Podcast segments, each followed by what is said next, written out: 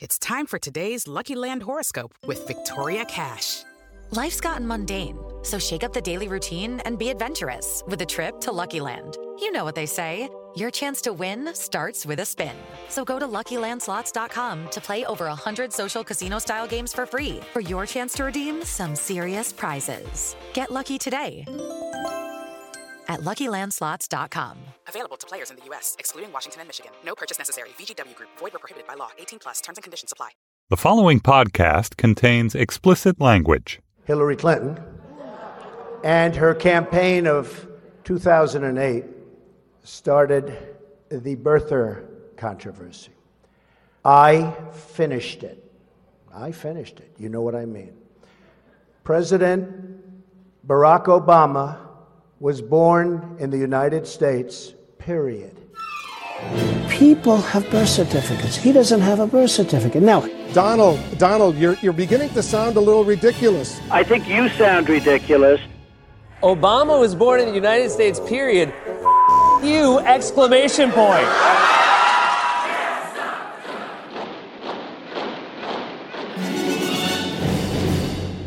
Hello and welcome to Trumpcast, the show about the man who used over a quarter of a million dollars from his charity to settle legal claims against his businesses, Donald Trump. I'm Jacob Weisberg.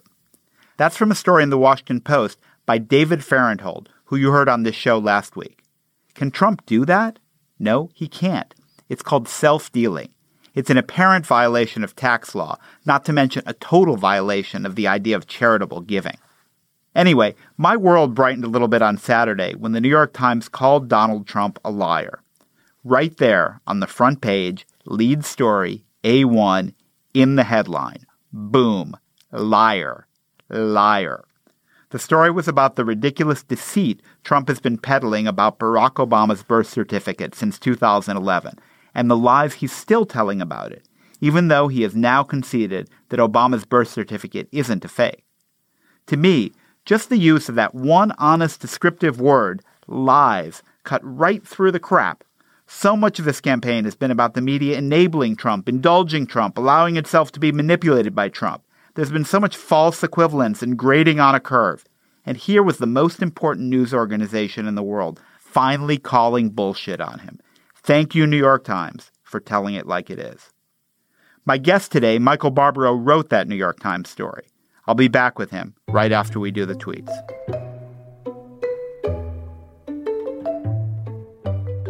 Crooked Hillary Clinton wants to take your Second Amendment rights away.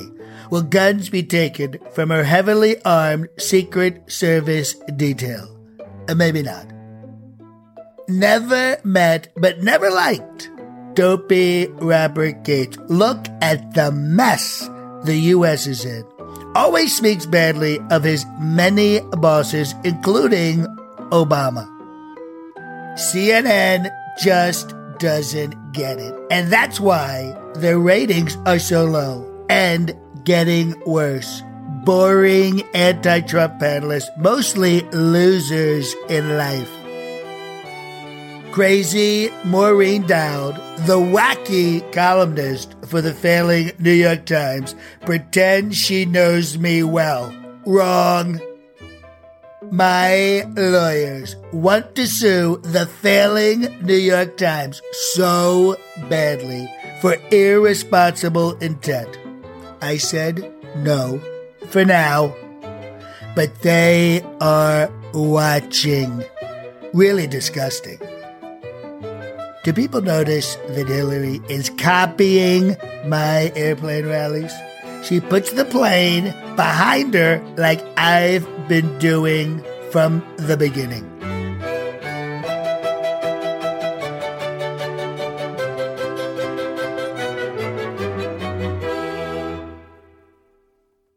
It's time for today's Lucky Land horoscope with Victoria Cash. Life's gotten mundane, so shake up the daily routine and be adventurous with a trip to Lucky Land. You know what they say. Your chance to win starts with a spin.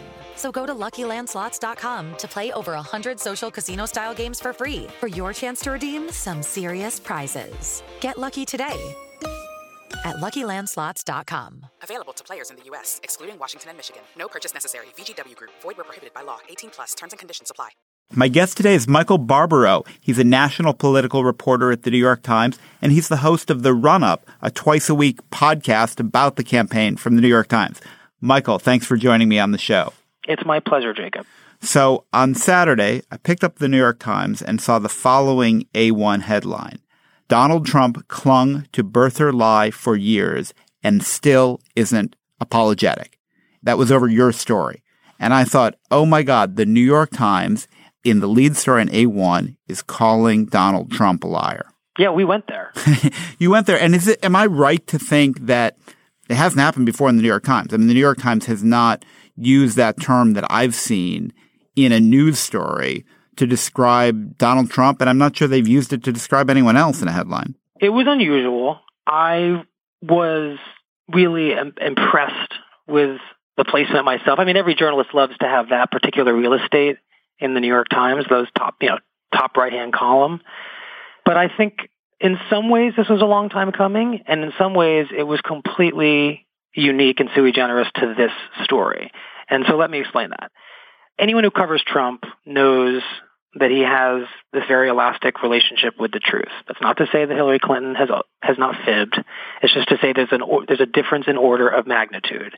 And in the case of birtherism, that morning, I'll tell you exactly what happened. Um, I was on Twitter, which we often think of as a massive distraction, and I tweeted out the question, how should the media handle this?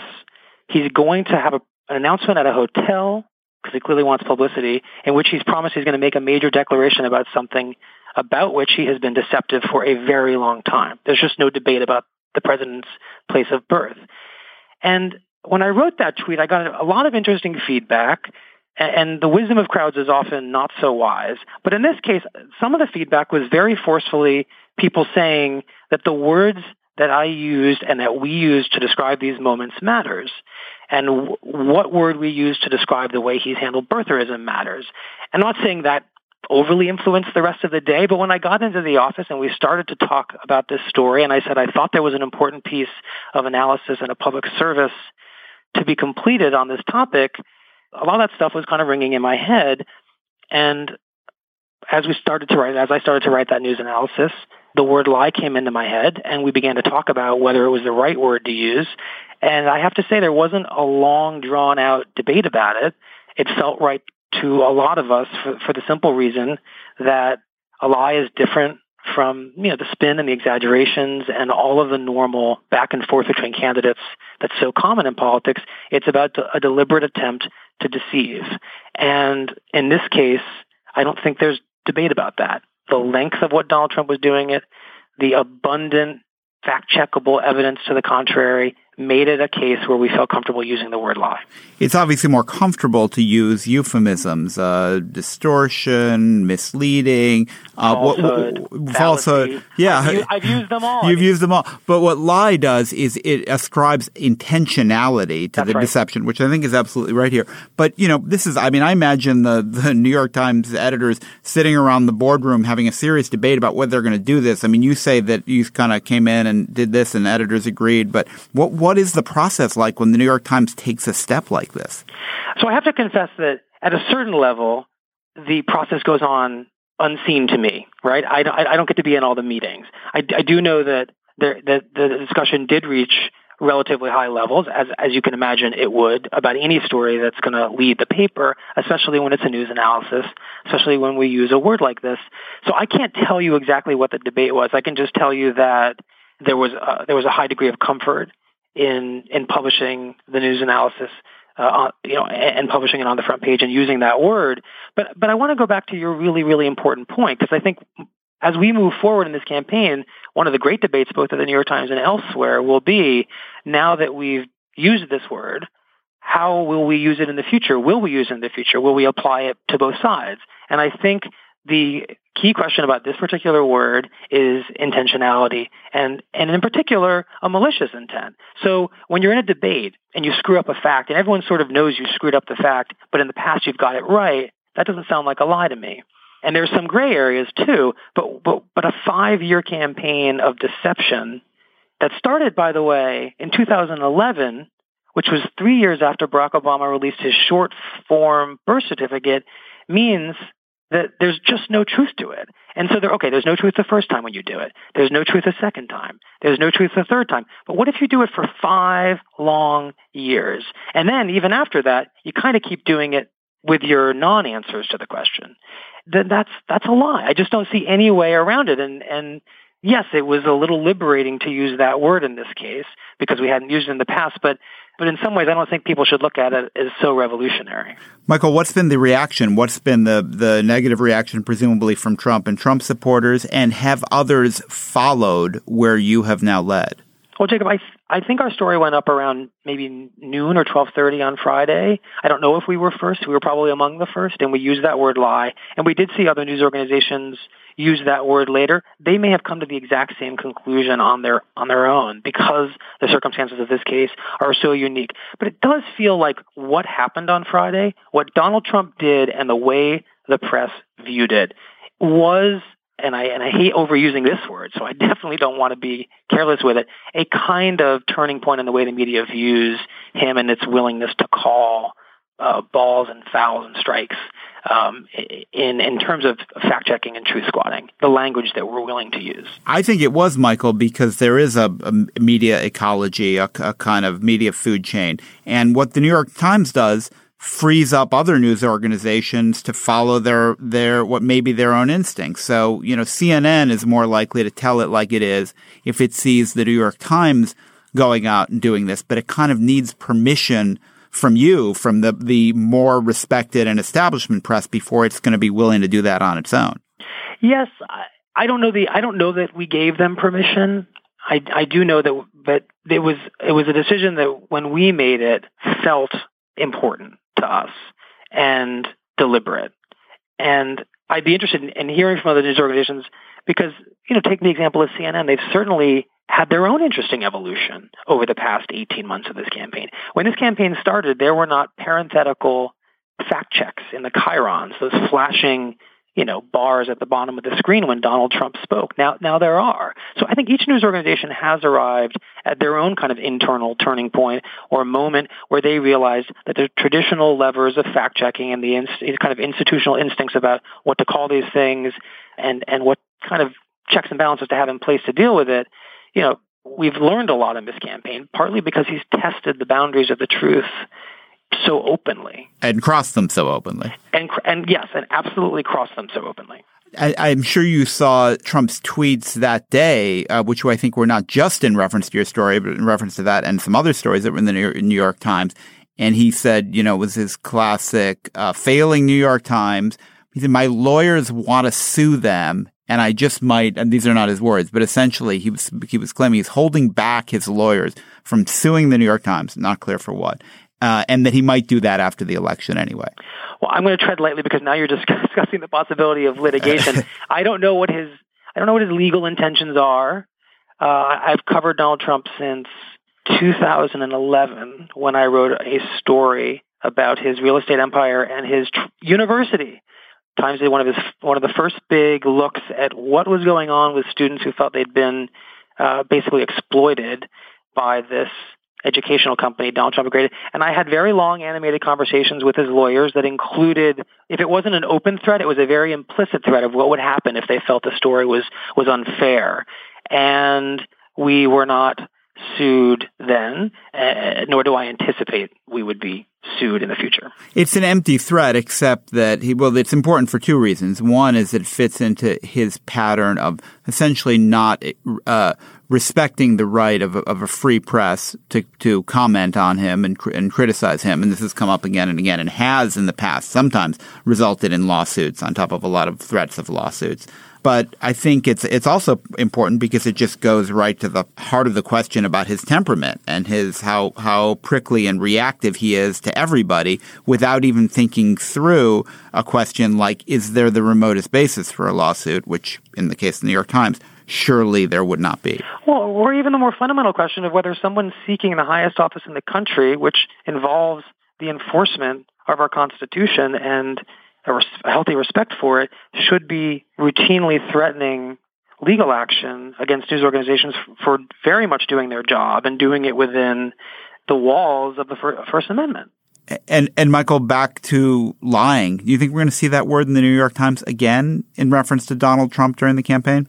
I think you could, and I think that we are and will be developing kind of a paradigm for exactly when that word gets used. It's it's not in the style book, you know, sort of we can use this word at this moment. We can use, unless I'm missing something. It's it's not, you know, traditionally part of our of our of our lexicon in coverage of a presidential campaign. This is an extraordinary circumstance. This is an extraordinary candidate. We're gonna, I'm sure, and these are decisions editors are to make, not not me or a single reporter. You know, it's to be a case by case analysis because, as as you suggested, and as we've established in this conversation, the word loses value if it's not used judiciously and carefully. And so that's what we're going to do. Well, Michael, I was happy to see it, and I was proud of you and proud of the paper. Thank you for joining me on the show. I'm grateful you had me, Jacob. That's it for today's show. My producer, Jason DeLeon, has a big vocabulary. He calls Trump a mendacious prevaricator. Slate's executive producer, Steve Lickteig, is a little more euphemistic. He says Trump traffics in falsehoods and evasions. Andy Bowers, our chief content officer, loves old fast food commercials. He says it takes two hands to handle Trump's whoppers. John DiDomenico is our voice of Donald Trump. I'm Jacob Weisberg. Thanks for listening to Trumpcast.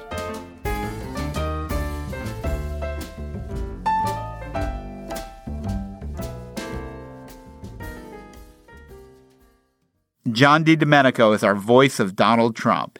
He says liar liar, lying liar. Never mind that. Um, Judy was boring. Hello. Then Judy discovered ChumbaCasino.com. It's my little escape. Now Judy's the life of the party. Oh, baby, Mama's bringing home the bacon. Whoa, take it easy, Judy. The Chumba life is for everybody. So go to ChumbaCasino.com and play over 100 casino style games. Join today and play for free for your chance to redeem some serious prizes. Ch-ch-chumba. ChumbaCasino.com. No purchase necessary. Void where prohibited by law. 18 plus terms and conditions apply. See website for details.